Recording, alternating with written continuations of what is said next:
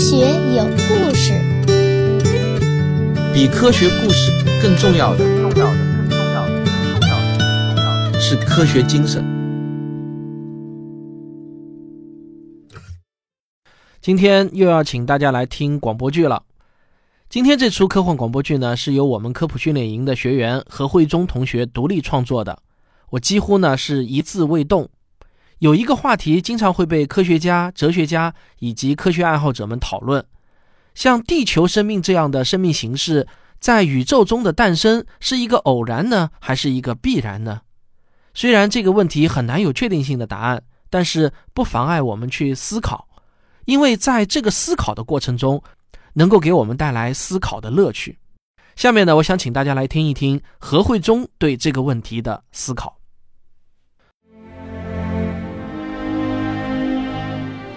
科幻广播剧《脑洞》，作者何慧忠。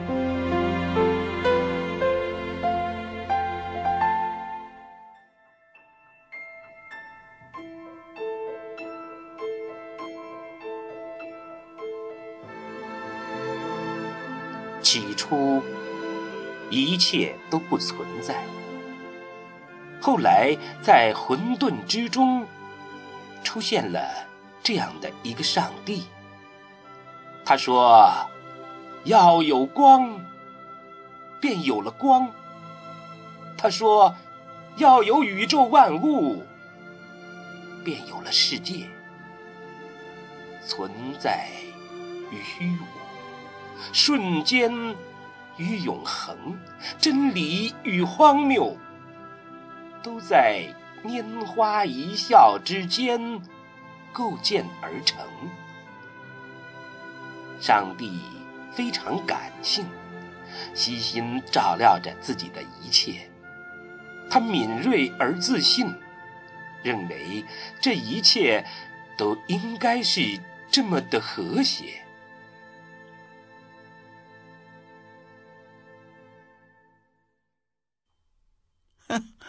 不觉得很乏味吗？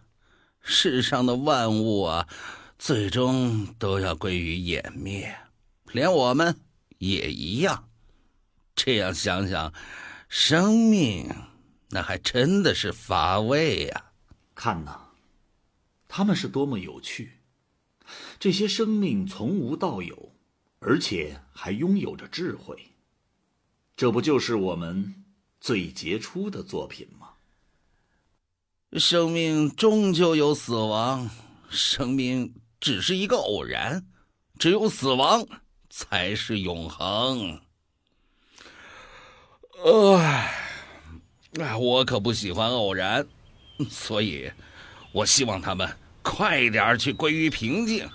他们真是太吵了。不，我不觉得这是偶然。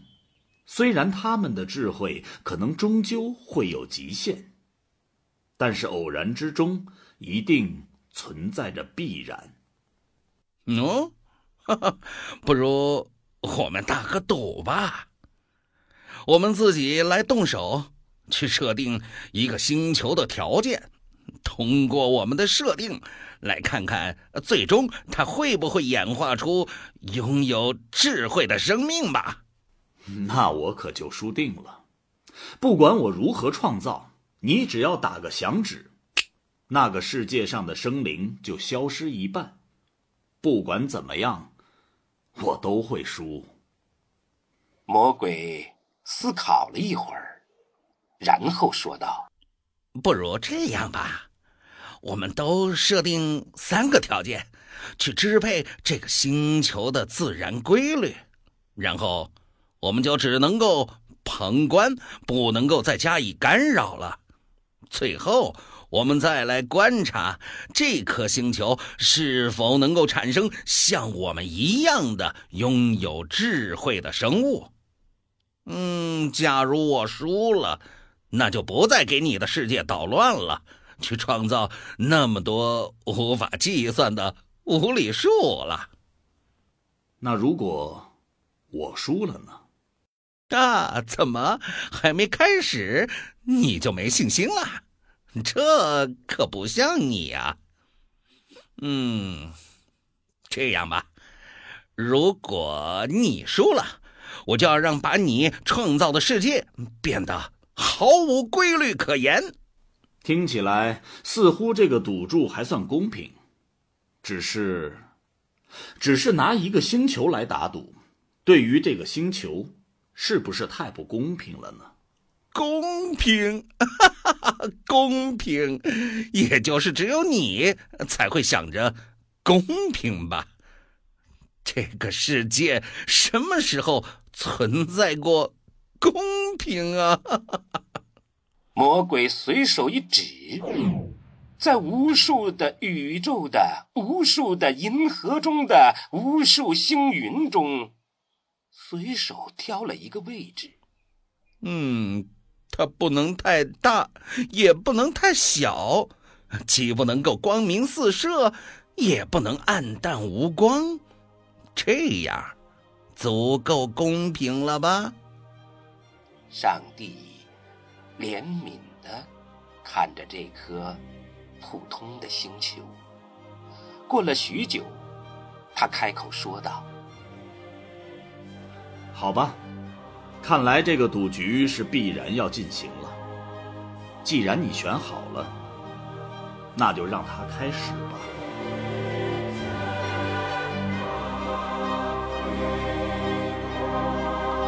一切都是黑暗、寂静、冷酷。突然之间，世界似乎被打开了，一个起点，爆炸出整个宇宙。一片混沌中，相互拥挤、分离，慢慢虚空中出现了存在，慢慢的冷却之后，氢气上浮，形成了大气，浊气下沉，形成了大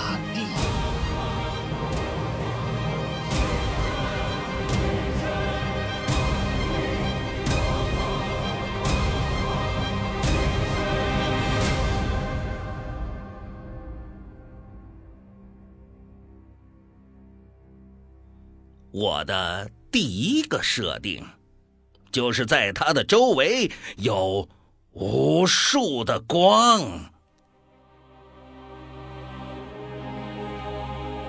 在这颗行星的周围，瞬间有无数的恒星发出耀眼的光芒，一瞬间发出的光，整个宇宙都被照亮。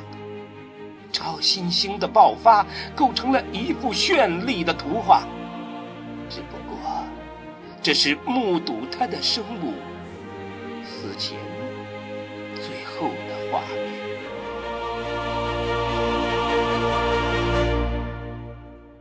我的第一个设定：万物皆有速度，即使是刹那充满世界的光，也逃不掉速度的禁锢。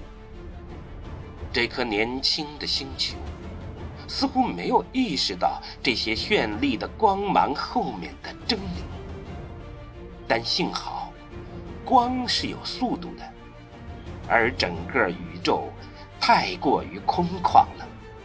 尽管超新星在整个宇宙到处爆发，就如夜空中的烟火璀璨，但毕竟距离它太远了。周围的一百亿光年之内，没有出现超新星，就对它不构成影响。嗯，你很聪明啊。假如光没有速度，而是瞬间到达的话，恒星爆发的威力实在是太强了，这个宇宙都不会有生命的。就更不用说有智慧了。你这样的设定吗？不管光的速度有多快，毕竟还是有极限的。超越不了这个极限，宇宙就能够暂时的安全。这短短的一瞬间，足够产生生灵了。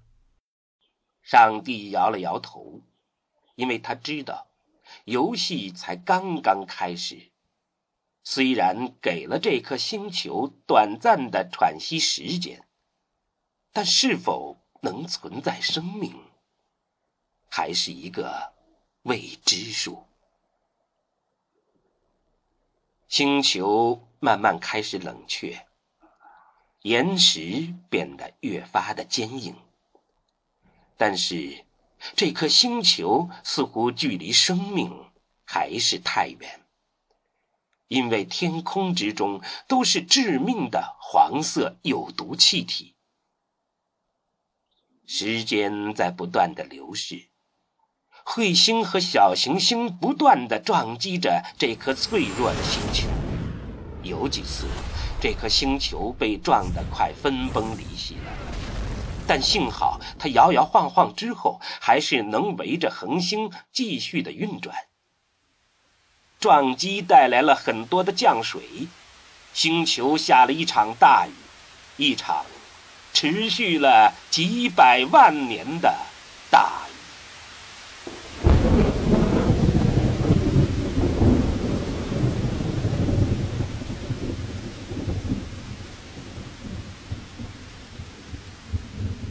慢慢，这颗星球出现了生命，尽管微小。但毕竟，这是一个开始。那么，我的第二个设定，就是让寒冷笼罩这个世界。这个设定真的太过于致命了。尽管这颗星球已经存在了生灵，但此时一切都变得凝固。尽管阳光还会照耀这颗星球，但厚厚的大气挡住了大部分的热量，温度越来越低，冰山从高纬度的地区慢慢向低纬度的地区挺进。这样的环境下，灭亡成了永恒。无数种类的微生物、植物、动物。还有很多无法归类的生物，在这个世界存在，又死去，出现，又消失。无数的动物倒在了冰面之上，曾经充满绿色的大地变得雪白。魔鬼很满意自己的这个设定，因为他明白，从外部摧残这个世界并不是不可能，只是。时间或许漫长，宇宙最不缺的就是时间，时间是一切的希望。而看起来并不起眼的一丝丝变化，对于脆弱的生命，反而更脆弱。而魔鬼最不喜欢就是混乱。毕竟，这智慧只能够属于我们。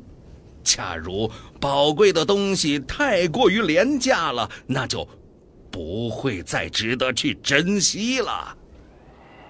此时的大地被寒冰笼罩，生命的痕迹在慢慢消失。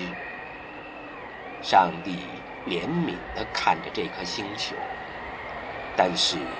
他并不能去拯救什么，这是他们赌注的约定，只能靠自己的设定去维持或改变，而不能亲自介入改变它本来的命运。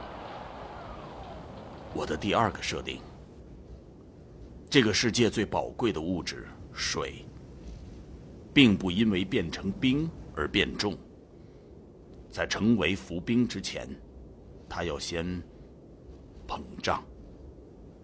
魔鬼很惊讶，这个设定多少显得有些荒谬，就像一场暴雨的到来，竟是由于一只蝴蝶扇动了一下翅膀，是那么的可笑。啊？什么？这，这是个什么意思呀？但很快，魔鬼就明白了。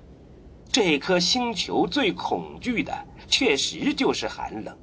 假如凛冬将至，一切的趋于寒冷之下，慢慢这颗星球就会昏睡下去，直至死亡。事实上，现在这颗星球看起来就是濒临死亡。冷雪笼罩着它所有的表面，植物残枝上面布满了冰霜。虽然表面上是毫无生气，但在冰面之下却是另外的一种景色。水，不是在结冰的零摄氏度时候体积最大，而是在四摄氏度，这就意味着冰浮在了水面，而不是从水下开始结冰。寒冷并没有传到水下，反而被冰面进行了保护。水下的温度让生命得以保存，尽管陆地上冰雪覆盖了一切，但在海底还是生机勃勃的景象。尽管一次次的灭绝消灭了大多数种类的生物，但毕竟还有生物存活了下来，并且适应了这颗星球的阴晴不定。它们都在积累着能量，而能量的来源来自于这颗星球自己的旋转所带来的热量。熔岩在海底慢慢涌出，使得冰面之下越发的温暖。冬天虽然漫长，但终究还是会过去。大地恢复了绿色，地面上依次出现了苔原、地衣、灌木、乔木。乔木越长越高，越长越大，水面之下的生物慢慢的也爬出了水面。他们占据了天空，占据了草原，占据了森林。终于有一日，有一只猿猴跳下了树。哈哈哈哈没想到啊，没想到你的这个设定，让冰不会从内部开始凝固，而是要从表面开始，还能够保持内部的能量啊！魔鬼虽然输了，但是并不是非常懊恼，他开始享受创造的乐趣了。我希望这些侥幸活下来的生物能够珍惜来之不易的存活吧。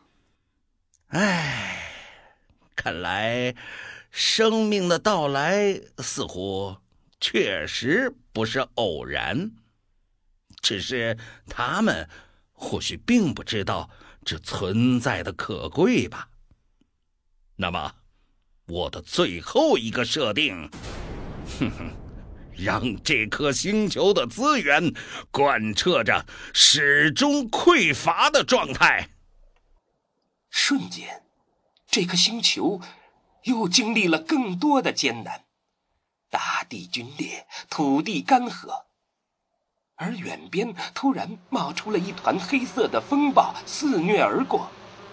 当风暴到达面前的时候，才发现是一群蝗虫，它们贪婪地啃食着一切，所到之处什么都不见了。由于食物的匮乏，斗争与杀戮遍布了整个星球。本属于同一种的生灵被迫四散分离，形成了一个个的小的群体。曾经统一的语言。由于千山万水的阻隔，变成不同。火并、流血、惨叫、哀嚎。这曾是一颗美丽的星球呀，如今却变成了炼狱。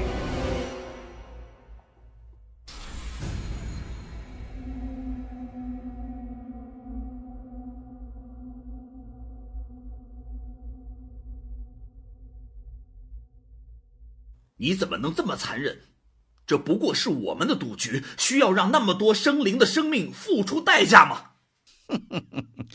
你呀，还是那么的天真。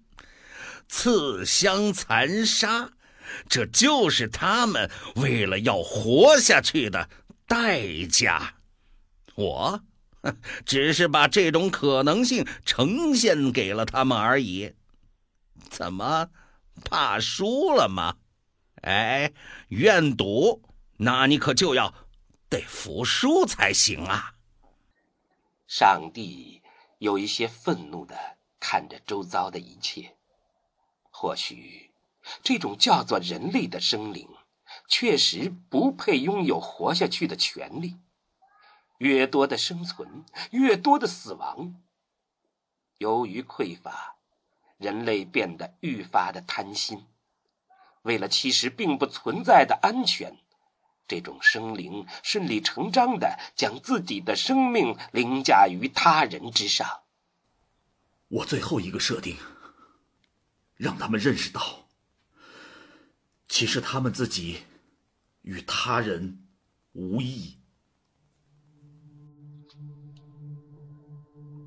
这颗星球依然是灰暗、陈旧。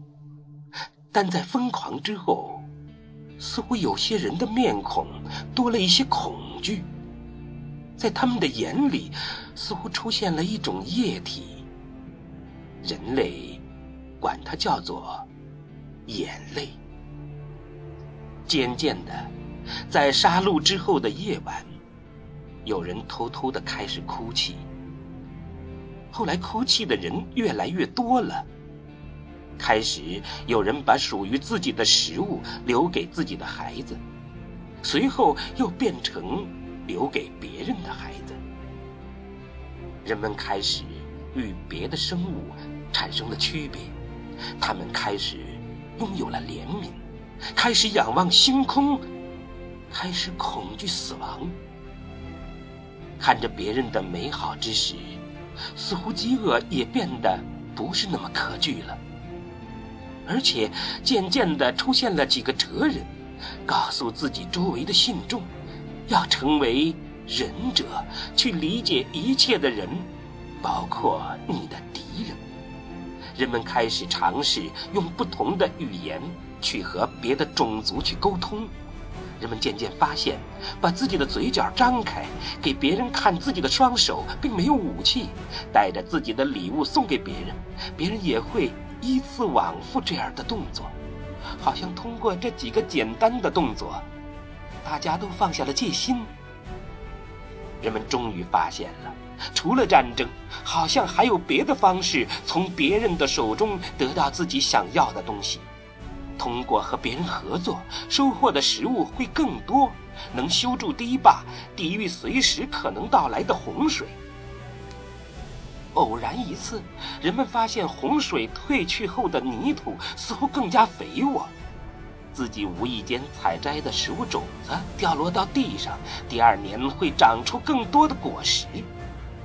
人们开始学会了耕种，学会了饲养动物，学会了用符号去记录数量，甚至还意识到了不存在的东西可以通过画个圈儿去表示。有人开始记录这些符号，保存这些符号，再传给比自己年轻的人。人们开始懂得了数学，然后是文学、艺术、物理、化学、生物、天文、地理。尽管他们还依旧无知，但似乎智慧还是渐渐出现在这颗星球了。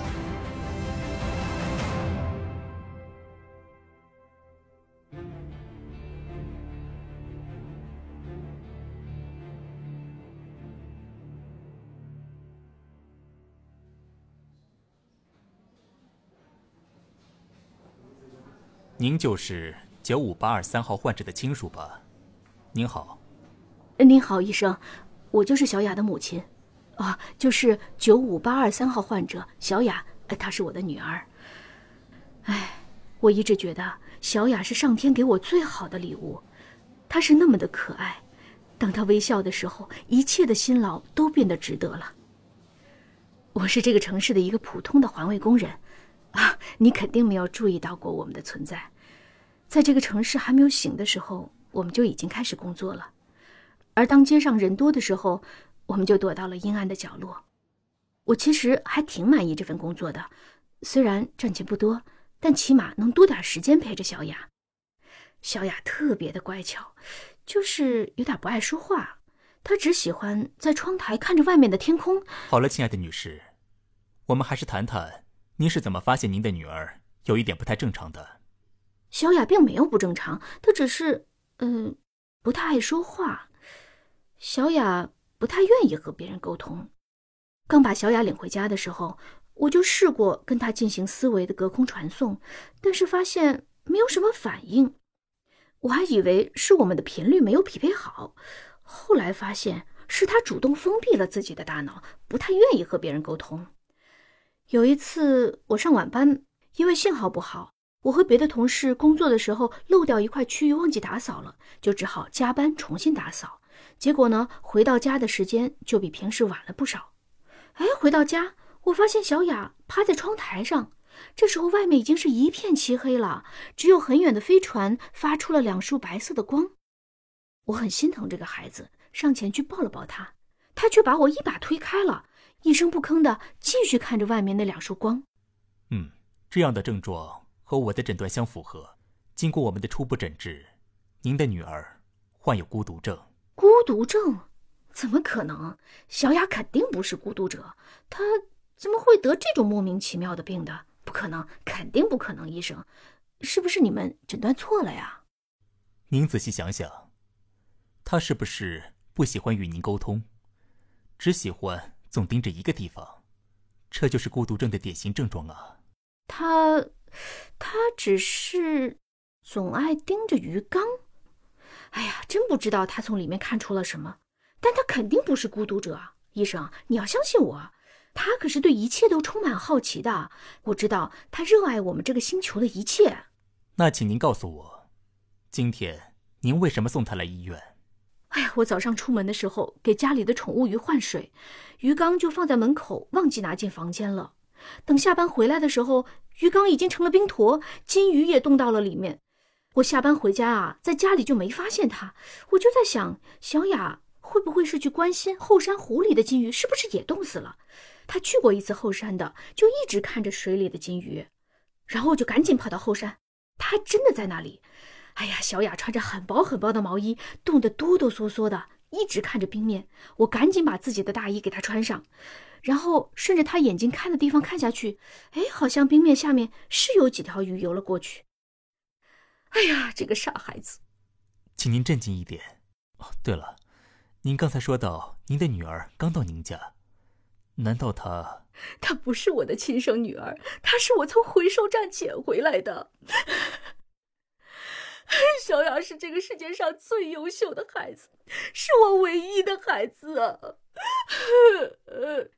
每当看到她明亮的眼睛时，好像里面就住着一个宇宙。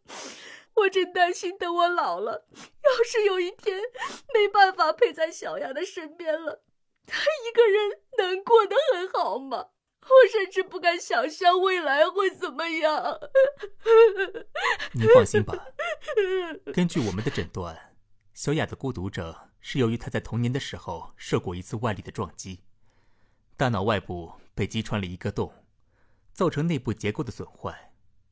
但通过在他休眠时候的监测，我们可以用外界的接口与他进行思维的传导。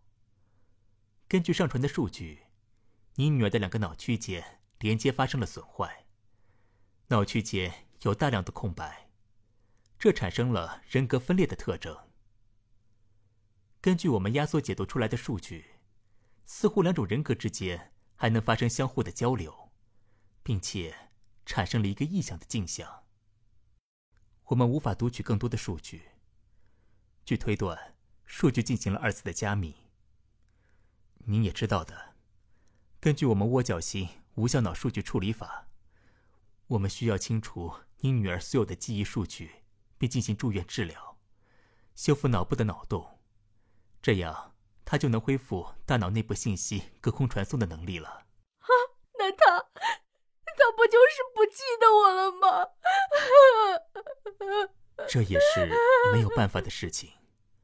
我们目前的科技水平，只能对他的大脑进行格式化，不过您放心，这对于他的身体没有任何的损伤。等他恢复了意识，您可以慢慢告诉他您是谁。所以您，您知道，我是一名医生，同时也要负责每个人的信息可以正常的传输，这是我的工作，也是我的责任。我很同情您的遭遇，不过我还是要根据我们窝角星的法律去办事。这样吧，您再考虑考虑。看看什么时候准备好，我们就可以开始手术了。此时的小雅正躺在隔壁房间的病床上，他睡得很熟，很熟。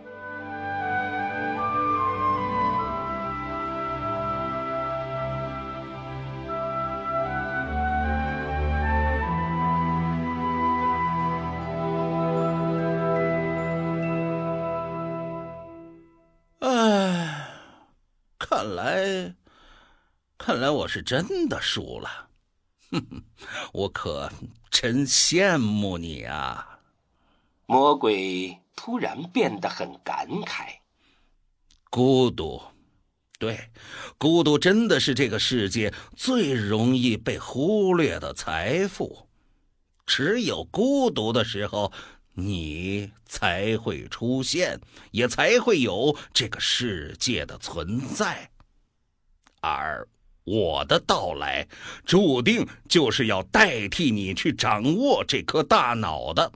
这意味着孤独的消散，用这些条条框框来对这个世界下着各种定义，以保证它的有序运行。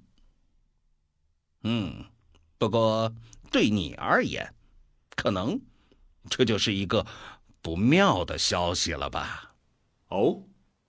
我还以为理性的你从不会表露真情呢，别卖关子了，什么消息？魔鬼的面孔渐渐在恢复成本来应该有的样子，一个十四岁的少女的模样。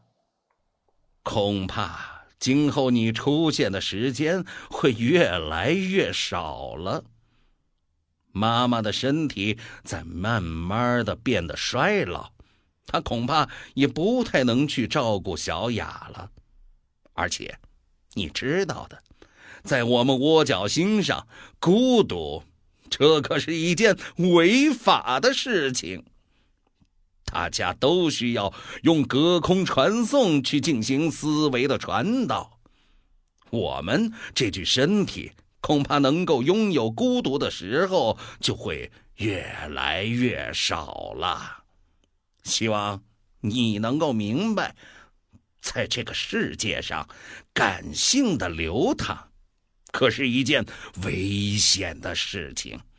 只有理性的去面对这整个世界，用微笑掩饰着厌恶和不安，你才能够保证自己的安全。妈妈给我们的保护已经足够多了，未来的路恐怕还需要我带领你，也带领着这具身体，不得不去融入这个残酷的世界了。所以，收掉你的伪善吧。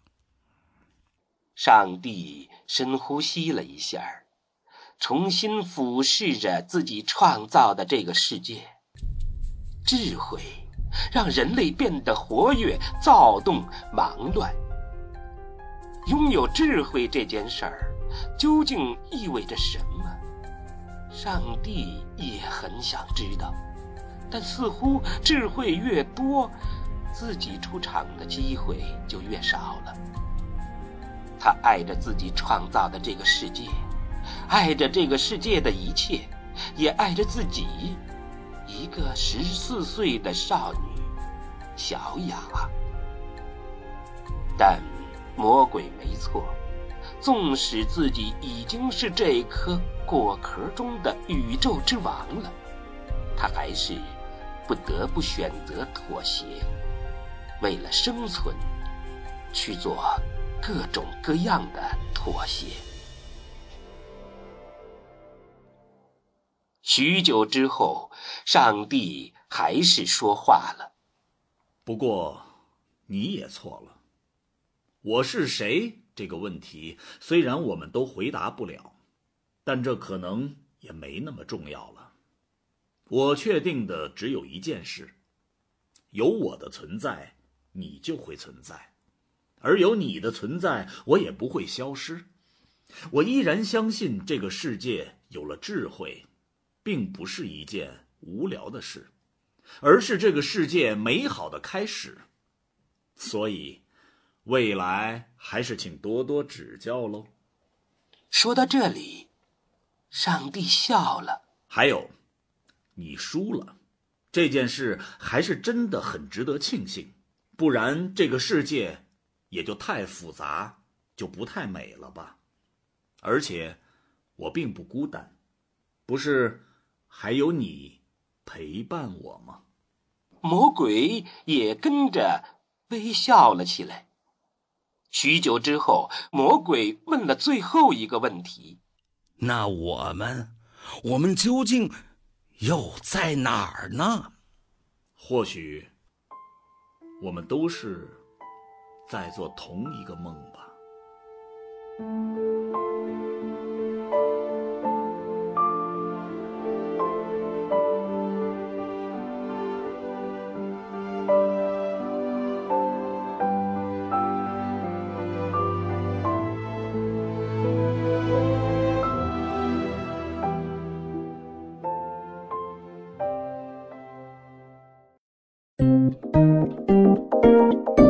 科学声音，不得不说啊，这出广播剧还是挺烧脑的。魔鬼和上帝打了一个赌，魔鬼认为生命的出现是一种偶然，而上帝认为生命的出现是一种必然。于是他们就开始了实验。魔鬼搬出了严酷的自然环境，对生命进行考验，而上帝发现，总有一些意想不到的微小的条件会给予生命顽强生长的动力。最终是魔鬼认输了，这是何慧中第一次创作科幻广播剧。为此呢，他付出了三个多月的努力，反复的修订、推翻、重写了好几次结局，相当的不容易啊。虽然这个过程很辛苦，但是看到自己的作品最终被以广播剧的形式呈现出来，他还是非常的兴奋和开心啊。另外呢，我今天还有一个重要的消息告诉大家：我的两本新书《迷途的苍穹》《科幻世界漫游指南》和。精卫九号，汪杰科幻小说选集都已经同时在各大网上书店开始预售了。这次呢，我一出就是两本书同时出，一本呢是我的科幻评论作品集，一本是我的科幻小说作品集。这个你要是买来同时对照着看的话呢，我觉得会很有意思。这也是我同时出的原因啊。你可以看看作为评论者和作为作者的我是如何切换角色的。俗话说，光说不练是假把式。我为了有真把式，那是又说又练，手舞足蹈的。好，如果你喜欢我的节目，请别忘了点一下订阅，当然也欢迎您点赞、留言和分享。咱们下期再见。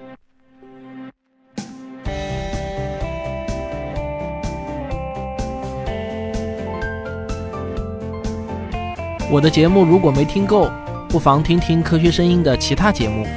原来是这样，科学史评话，大佬里聊数学。卓老板聊科技，科学部落，托德老师讲儿童心理学，王木头讲科学，理工男有话说。